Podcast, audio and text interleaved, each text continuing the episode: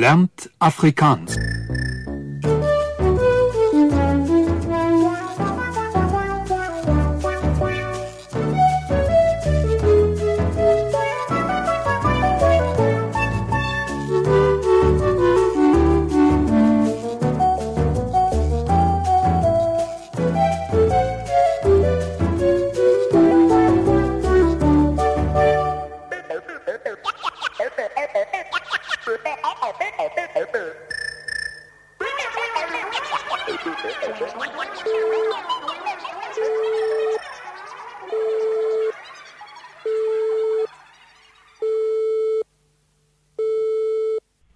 Nommer asseblief. Uh Woutrien, dit is so van RSG wat praat. Tye het verander. Uh, hoe het dit verander vir jou? Baie, baie. Dit is baie goed dat ek vandag nou weer daaroor kan dink, want jy besef natuurlik dis omtrent 35 jaar gelede wat ons daai reeks gemaak het. Dit is tyd vlieg eenvoudig. En hoe het toneelspel vir jou verander 35 jaar terug tot en met nou? Weet jy, ek dink die basiese goed van hoe om 'n karakter te skep, hoe om toneel te speel, hoe om interaksie met jou medespelers te gaan. Ek dink nie dit het vreeslik verander nie. Ek dink dit is basiese goed want dit is so oud soos die soos mense self. Jy weet, toneel kom van daar langs die kampvuur af mekaar stories vertel. So ek dink die basiese goed het nie verander nie. Wat wel verander het, dink ek, is die tegnologiese medium waarmee hierdie goed opgeneem word. So gepraat van tegnologiese dinge. Hoe het die telefoon hmm. vir jou verander van nommer asseblief tot met jou selfoon wat jy vandag het? Kan jy dit oor vertel?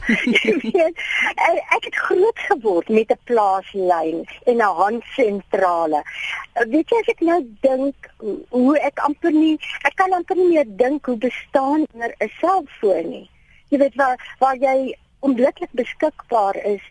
Uh soos byvoorbeeld hier waar ons nou hier bly in naby Hoedspruit tussen die noordelike Drakensberge en die kom, is my opvangs baie sleg. En die, en dit frustreer my, jy weet as ek nou net daaraan dink uh, dat ek nie kan in kommunikasie wees met die wêreld nie. En die e-pos is dis ongelooflik hoe die wêreld verander het. So het jy nou ten minste mense op spoedbel? Nee, nee, so wat praat jy nie? Dis nou nog te ingewikkeld vir my.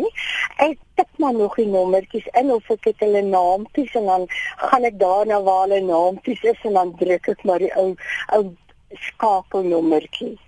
Uh Woutrine, jy 'n slimfoon. Ek het vreemd genoeg het ek. Um, ek het 'n uh, ek weet nie of mens sê iPhone nie, maar ek het 'n iPhone. Ja. En, en hy's geweldig handig in die sin dat jy weet jy kan regtig foto's met hom neem. Jy kan daai foto's vir mense dadelik stuur. Jy weet jy is in kontak dadelik met e-pos en al daai soort van goeders. Maar ek gebruik hom nie op ingewikkelde maniere nie. Ek het byvoorbeeld nie op Facebook of sulke goeders nie. Het jy al kennis gemaak met Siri? Siri is fantasties. Ek het 'n klein iPad gehad en dis ongelukkig gesteel, maar ek en Siri het net begin om 'n vreeslike goeie kommunikasiestelsel met mekaar op te bou, want sy groei mos. Ag en daar steel hulle ons as in Zimbabwe op die teen daar steel hulle vir Siri. Wel ek is bly jy het ten minste al kennis gemaak met Siri, maar Woutrien, jy is ook 'n skrywer deesdae. Ja, ja, weet jy, ek ek dink toe ek 'n kind was, het ek nooit aan myself gedink as 'n aktrise nie. Ek het altyd aan myself gedink as ek sou graag byvoorbeeld 'n joernalis wou gewees het. Ek het altyd aan myself gedink as iemand wat gaan skryf. Maar uh weet jy dinge het so verander want ek het drama op universiteit geneem en uit dit het ek dadelik gaan toneel speel en en in maar in die bedryf gebly sodat om te skryf is amper vir my voorreg. Ek is ook nou lui, jy weet ek is oud. So ek gaan maar stadig. So gepraat van lui. As jy nou skryf, mm. skryf jy met die hand, tik jy op 'n rekenaar, maak jy gebruik van enige toestelle? Ja, nee, dankie tog. Jy weet die 30 jaar wat ek by die uh, Technikon Pretoria later die Tshwane Universiteit vir Tegnologie was, het uh, moes ek maar uh, leer om met 'n rekenaar te werk.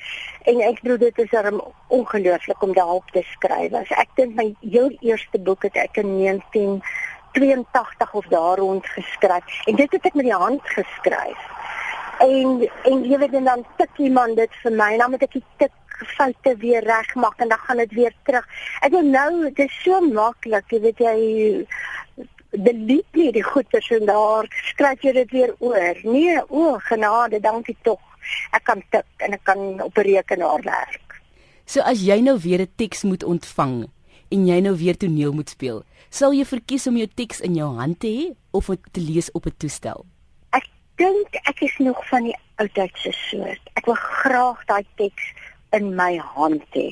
Jy weet hulle stuur hom deesdae vir jou, stuur hom vir jou elektronies, maar dan druk ek hom uit want ek wil notaatjies op hom maak. Ek wil woorde onderstreep. Ek wil klemteekentjies doen. Dit is my belangrik en daai daai veiligheid, jy weet daai teks bly altyd by my. Dit was deur die hele proses en ek gaan kort kort na hom toe terug. So vir my op my ouderdom veral ook omdat ek uh, nou maar sukkel om alles te onthou, gaan ek nou maar altyd weer terug moet ek daai teks sê. Ek wil gou weer na hom kyk. En al wat ek kan sê is nommer asseblief. Ag, so dis was 'n groot plesier om met julle te gesels.